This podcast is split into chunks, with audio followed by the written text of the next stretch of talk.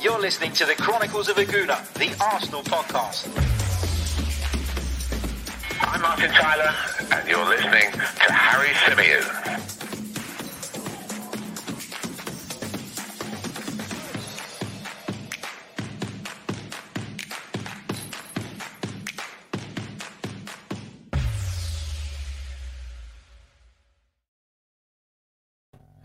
Hello and welcome back to the Chronicles of a Gooner, the Arsenal podcast, part of the 90 Min Network, brought to you by Pro Prep. As ever, I'm your host, Harry Symeou, and on this edition, we're going to be discussing the news with regards to Eddie Nketiah's future.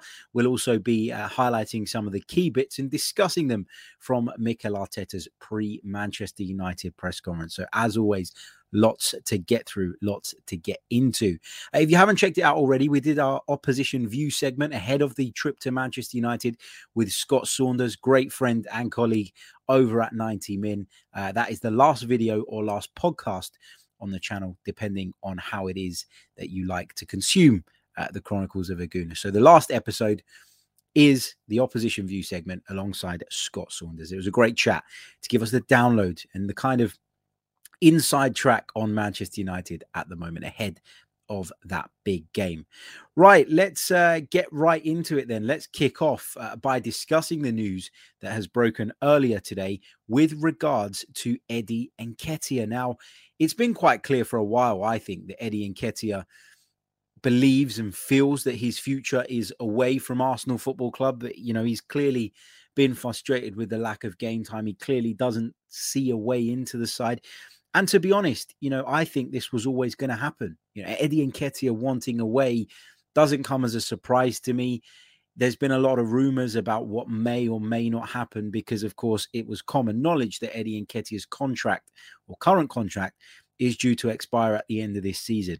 I think we'd have hoped maybe that somebody would have come in last summer with a, a good offer or an offer that we believed was suitable to take him away and that way, Arsenal bring in some kind of monetary value uh, for the departure of Eddie Nketiah. But it seems as though he's going to run the contract right down. He's going to let it go to the wire. Now, we've heard in the past that there have been a number of UK based clubs as well as foreign clubs interested in Eddie Nketiah, although at this stage, we have no idea where he's going to end up. You can guess, you can speculate, but there's nothing concrete on where Eddie and Nketiah's future may lay. Now, what's interesting about this current contract situation is that when your contract is due to expire at the end of the season, rules permit you to talk to foreign clubs in January. So it'll be interesting to see if Eddie and Nketiah does sign a pre-contract agreement with a, a, club overseas in January, or if he holds on until the summer, which means that he's then got the pick of even the UK clubs as well. So yeah, really, really interested to see who is going to take a punt on Eddie Nketiah, who is going to say that Eddie Nketiah is or feel that Eddie Nketiah is the right man for them. One of the things that the um, the report does say is that this is not a decision that is motivated by finances. It's one that is solely based on a, a lack of game time. Now, what I would say about this is, although Eddie Nketiah's opportunities have been limited, you know, it's clear he is not at the top of the pecking order. You've got Pierre Emerick Aubameyang, you've got Alexander Lacazette. But what is weird for me is that Arsenal are in a place where, um, you know, Arsenal are in a place where we've got this striker who isn't committed to the club, doesn't feel his future lays here, as he would have accepted a contract offer previously because there have been offers. Yet we have still given him more opportunity than we've given somebody like Folarin Balogun. So what does that tell you? Does that tell you that Arsenal feel that Eddie Nketiah was someone that they could potentially get to change his mind? Or did Arsenal feel that Eddie Nketiah, who was someone who was just at a higher level than Balogun at the time, therefore it made more sense that when you had to kind of call on a different striker that you'd pick him? Is it that Arsenal hoped that by giving him the opportunity to put himself in the shop window. We might get an offer prior to the expiration of his contract. I really don't know, but it's a strange situation for me because the way I would look at it as a manager is well, this guy is not committed. He's not going to be at the club. It's very unlikely that he's going to be at the club. And all the indications are that he won't be here come the end of the summer, why don't I give those minutes to Balogun? Why don't I give those minutes to Martinelli? Why don't I give other people opportunities to play in that position? The answer is I, I don't know because I, I find this weird. I find this strange. I find it a really unusual kind of way of doing things. You know someone's not going to stay, or you feel that someone's not going to stay. You can try and persuade them to a certain point, but if you still get that vibe and get that feeling, then surely you have to just kind of cut your losses and say, right, well, those valuable minutes that I'm not able to give to Martinelli, to um, uh, to Balogun, because, for example, we're not in the Europa League, I'm going to give them you know, I, wh- why would you give them to a player who clearly isn't part of the plan? Uh, it's strange, honestly. It is. Um, it's a weird one for me. Look, I, and I know, and and this completely slipped my mind, by the way. So well done to SK for bringing this up. Uh, Crystal Palace obviously tried, didn't they, for Eddie Nketiah in the summer, and um, Eddie Nketiah um, was not willing to go. I, I don't know whether Arsenal, um, you know, were happy to allow him to leave for what Crystal Palace offered. There were uh, reports that they were. But again, you know, there's a lot of reports, there's a lot of rumors during a transfer window. I guess uh, we'll never really know on that one. I don't have any information that says it was 100% done between the clubs. But Eddie Nketiah, you know, probably is looking at it from from this perspective as well. Because what I've found over the years in in kind of working in football and studying football and and the way kind of transfer dealings tend to take place is that what you'll find is a lot of the time players who are in Eddie and Nketiah's situation, getting towards the end of their contract, would actually prefer to wait until their contract expires because being a free agent means that they can ask for a large signing on fee. And with the club not having to pay a, another, oh, sorry, with the buying club not having to pay the selling club to release the player, they're more inclined to offer you a substantial signing on fee. So Eddie Nketiah could have gone to Crystal Palace, but if he didn't feel like A, it was the right move for him, and B, like he was personally getting enough out of the deal, then that could explain why, you know, it, it was it's, it's something that he didn't want to do and why he would prefer to wait until the summer. You know, why let the the buying club put the money in the selling club's pocket when actually that money can end up in your pocket that's something that i've been told by uh, a few sort of people who work in the kind of agent game over the last few years is quite common nowadays um, and then what happens is instead of having a bidding war for a player between clubs who are looking to pay the selling club you end up with a bidding war whereby it's right now who can offer the player and his representatives the biggest signing on fee. So that's something uh, to note as well. Um, let's just uh, take a few uh, of your comments and then we'll continue reacting a little bit to the Eddie Nketiah news and we'll go on to unpack Mikel Arteta's press conference.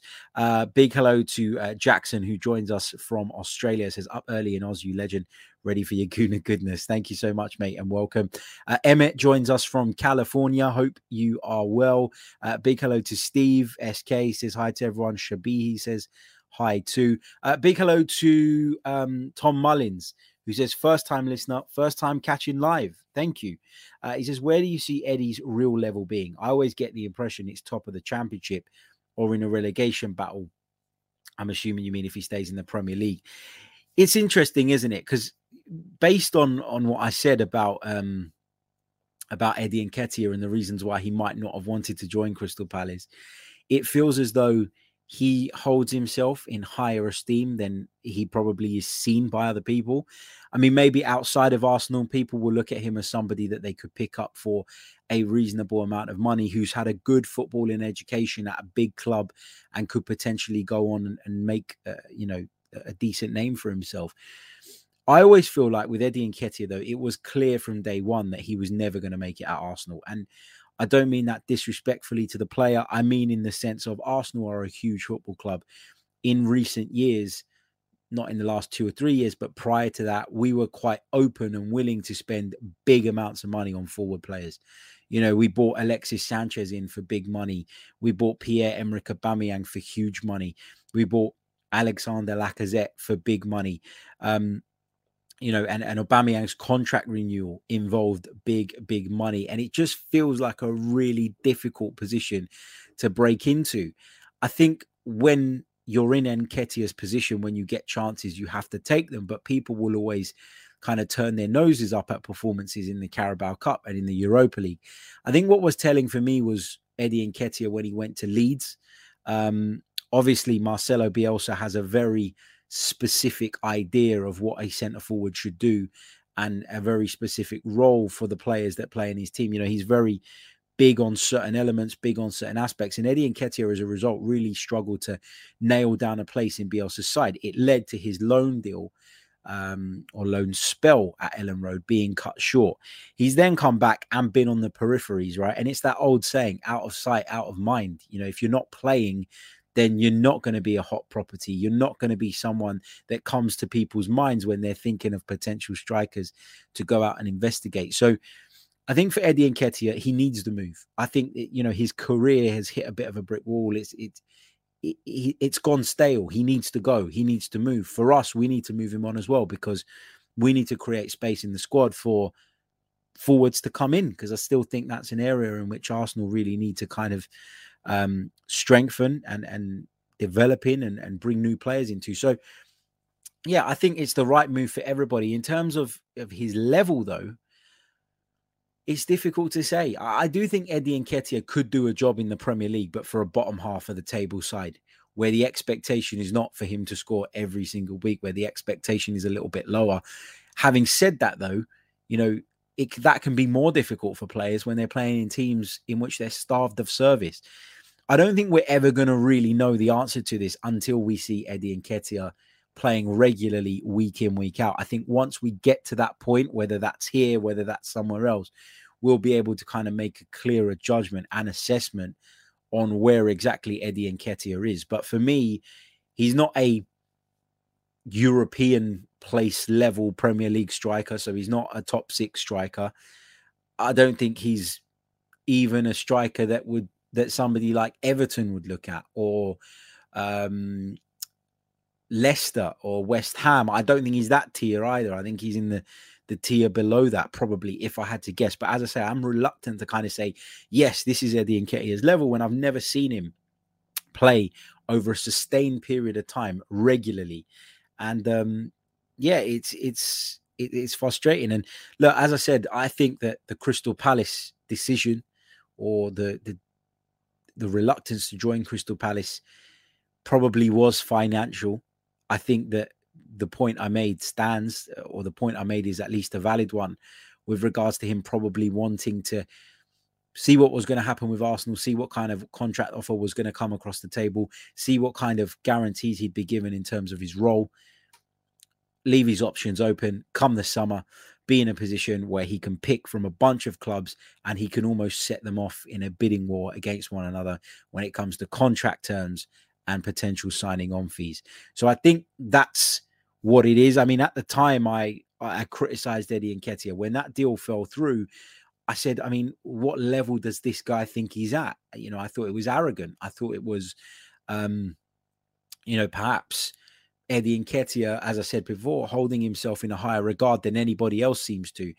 And the more I think about it, perhaps I was wrong. Perhaps I was, I was harsh. Perhaps I was a little bit hasty in saying that. And perhaps the, the, the financial side did come into it then. Now, the report from Sky Sports that we're talking about today with regards to Eddie's future clearly states that this decision or, or idea of not wanting to sign a new contract at Arsenal and making it clear to the people at the club that he wants to go is not financially motivated. So I don't have anything to, you know, to say that that is not true. Therefore, I have to give the player the benefit of the doubt. But I think come the summer, he's in a much stronger position than he was last summer when he still had a year on his contract and any money that was exchanged in order to break him free of that contract was going to end up in Arsenal's pocket rather than his own. Whereas now, as I say, he is in a place when he gets to the end of the season where he can say, Well, Crystal Palace, you want me, I'm a free agent. Well, Everton want me too. And they're offering me a five million pound signing on fee on top of these contract terms. Better it. What can you do? And that's the thing, you know, that's that's the position that Eddie Nketiah is probably going to be. And it's a risky position because if that level of interest that you expect is not there, then you can be left out in the cold and you may end up come sort of the end of the window or, or as the new season approaches, having to join a club that you thought was below you at the outset. That's the that's the risk that you take. But the positive side of it, as I say, and the, the thing you stand to gain is greater financial reward as an individual. So um, yeah, look, I wish Eddie all the best. I really do. Am I going to lose any sleep over him leaving? No, I've said this before. I don't think he's at the right level. I don't think he'll ever lead the line for Arsenal. I think he's a good, decent striker um, with the potential to go on and have a very decent career. But it's just not at the Arsenal, and there's no hard feelings. It is what it is. Uh, just before we continue through the podcast, uh, I just want to bring uh, your attention uh, to some news. The Chronicles of a Gooner podcast is now sponsored by ProPrep, as are all the podcasts across the 90 Min network. And we've got some fantastic shows um, within the network that you can check out relating to all different clubs uh, across the Premier League. But ProPrep have very, very kindly uh, decided to sponsor us for the month of December. It's uh, a product aimed at parents and students, and we have an incredible exclusive offer from our friends over at ProPrep just for you. It's the perfect study tool for university students taking science, technology, engineering, or maths related modules. It can half your study time. ProPrep provides bite sized videos relevant to the module or course, which can be accessed from any device at any time. It's already helped over half a million students to pass their exams. They provide customized STEM study tools that match your syllabus. Long lectures are condensed into short and clear video tutorials. And after the videos, you can go through what you've learned with interactive exercises and practice questions so you will be ready for when that exam day comes. You can even submit questions to the ProPrep professors and receive an answer by video within 24 hours. ProPrep have created this special offer just for our listeners. All you need to do is go to their website, click on the link in the description, uh, proprep.uk slash info slash football for more information. And our listeners can sign up now to a 30 day free trial. There's no credit card information required. That's P R O P R E P uh, dot info dot uk backslash football. That's ProPrep, the ultimate study tool. Check out the link in the description. You don't need to listen to me jabber on about the link. You can just click it in the description and it will take you straight there. But we thank them, as always, for their very, very kind sponsorship. Right, let's move on to Mikel Arteta's pre Manchester United press conference. And he had some very, very interesting things to say. Lots of us watching the game at the weekend were concerned when we saw Bukayo Saka limp off the pitch with an injury. It looks as though that injury is not overly serious, given that at least at the time of recording, he's in contention to feature against Manchester United. Mikel Arteta said he wasn't sure. He was hopeful, but he wasn't sure whether Saka would be available. So even if he doesn't make the game on Thursday night, the positive here is that clearly it can't be that serious if he's in the mix. Uh, when he was asked, he said, I am hopeful, but we don't know. Obviously, it's a really short turnaround, and the player has to be comfortable playing with a little injury. So let's see how he is in training. Um, he also talked about the fact that Granit Xhaka is still not ready. Sead Kolasinac is also not ready.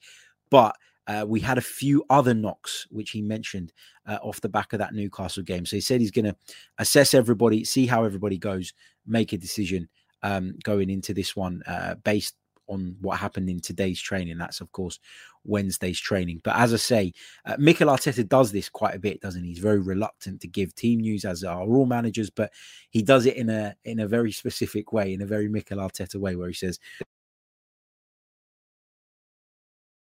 that's classic uh, Mikel Arteta, isn't it? So uh, yeah, let's uh, let's wait and see uh, what happens uh, with regards to Bukayo Saka.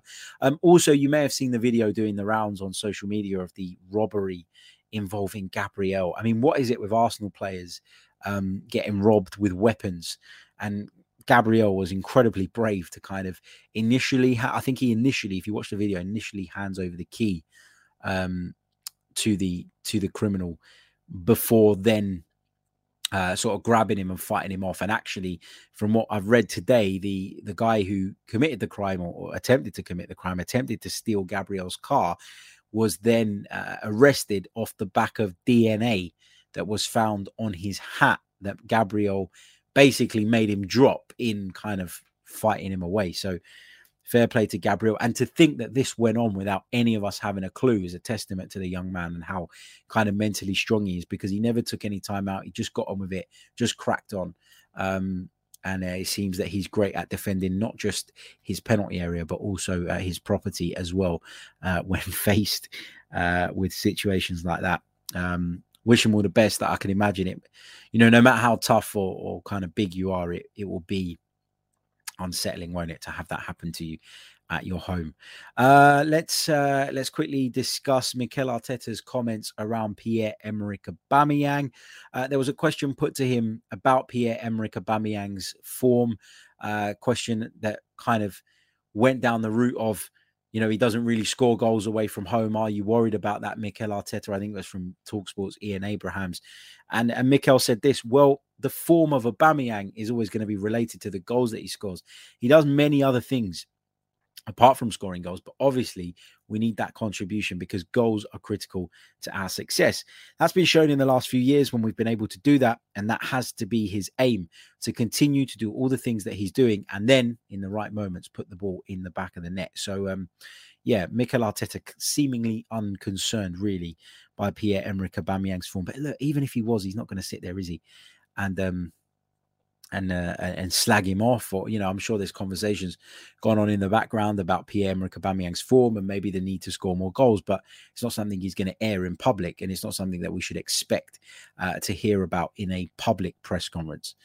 Um, he also talked about the Tierney and Tavares thing. He talked about you know why it was important that Nuno Tavares stayed in the side for Newcastle United, and and the reason I I kind of really liked this this particular passage from the press conference was because it was really kind of in line with what I had said in the lead up to the game. And I'm not saying that me and Mikel Arteta are like, you know, twins or anything like that, or we got any kind of telepathic connection. But I thought that the right thing to do was to reward Nuno Tavares for the positive performances he'd put in prior to Liverpool rather than hang him out to dry because of what he did at Liverpool and because of the mistake he made at Liverpool.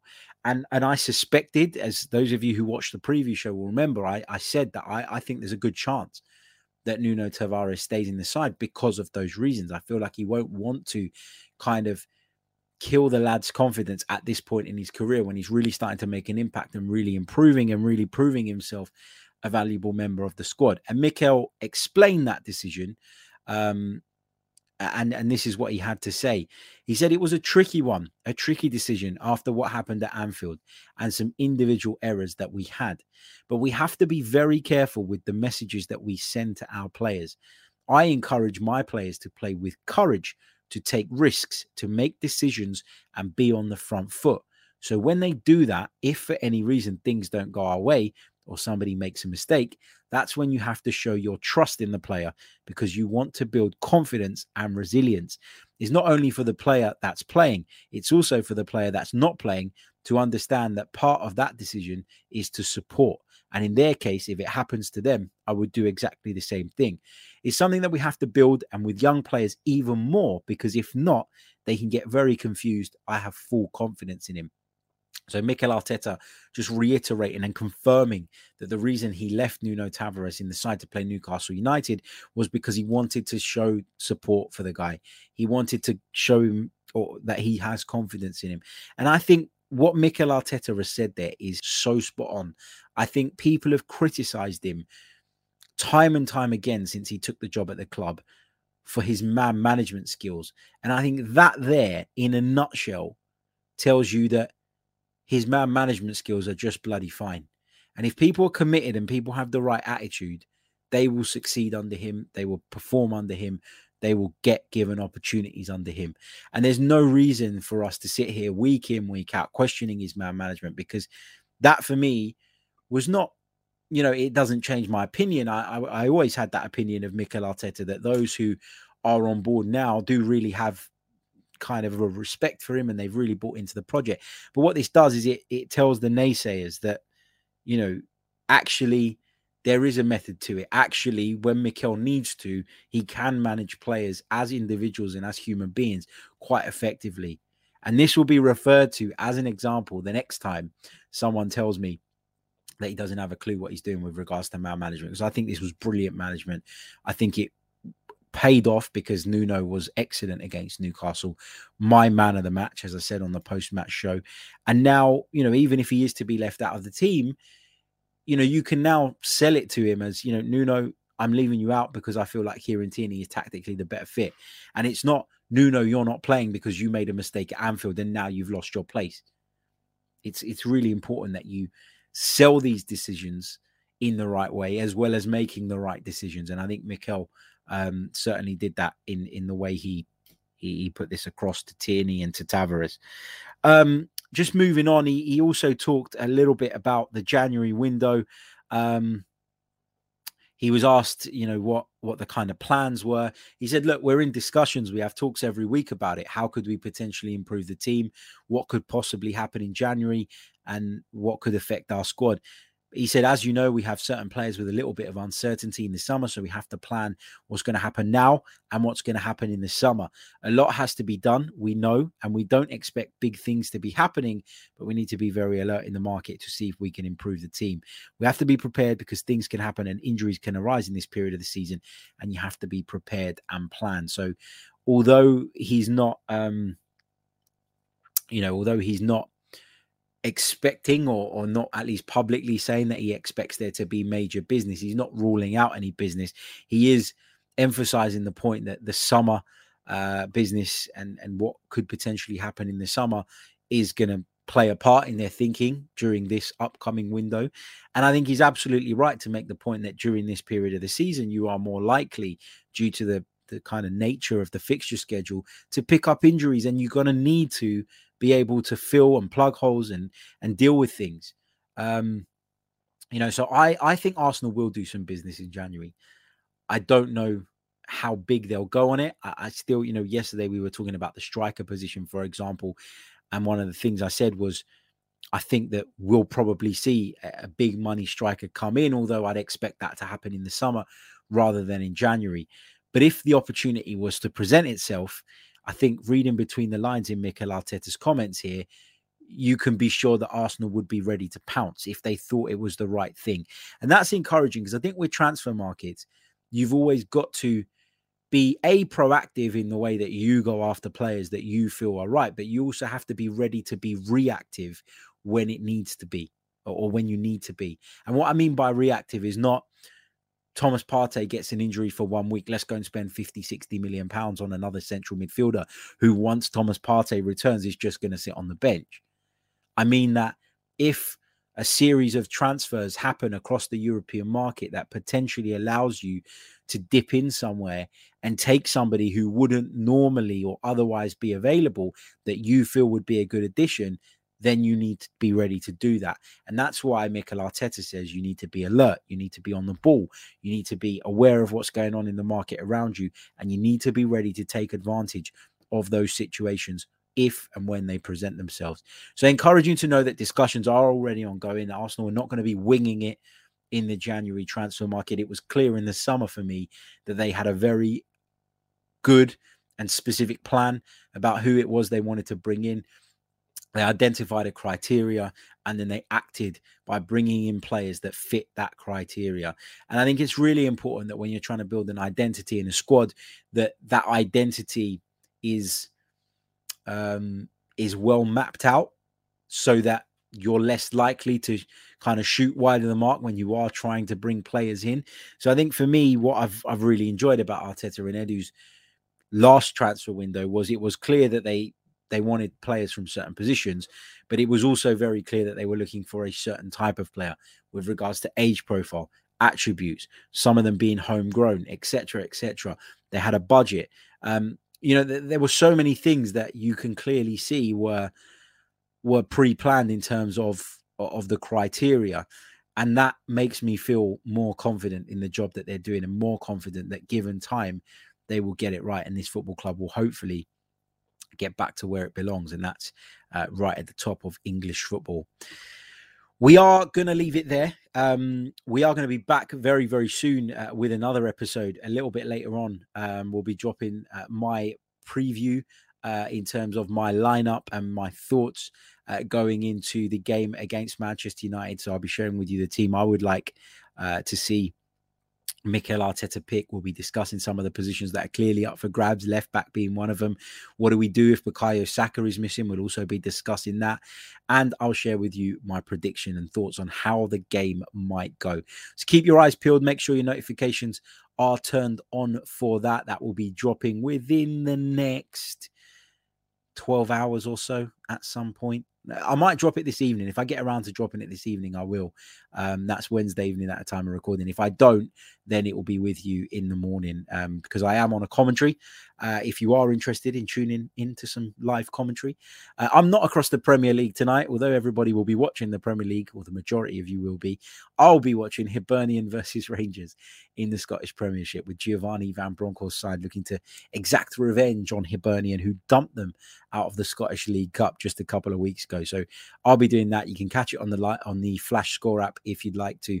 And uh, as always, I always appreciate you guys' support uh, across the board and love uh, when you provide me feedback, good or bad, as well. So yeah, check it out. I'll be back very very soon with more. It's time for me now to go mull over my team for the trip to Old Trafford. Take care.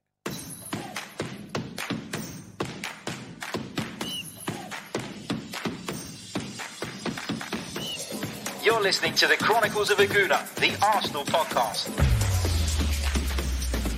I'm Martin Tyler, and you're listening to Harry Symeou.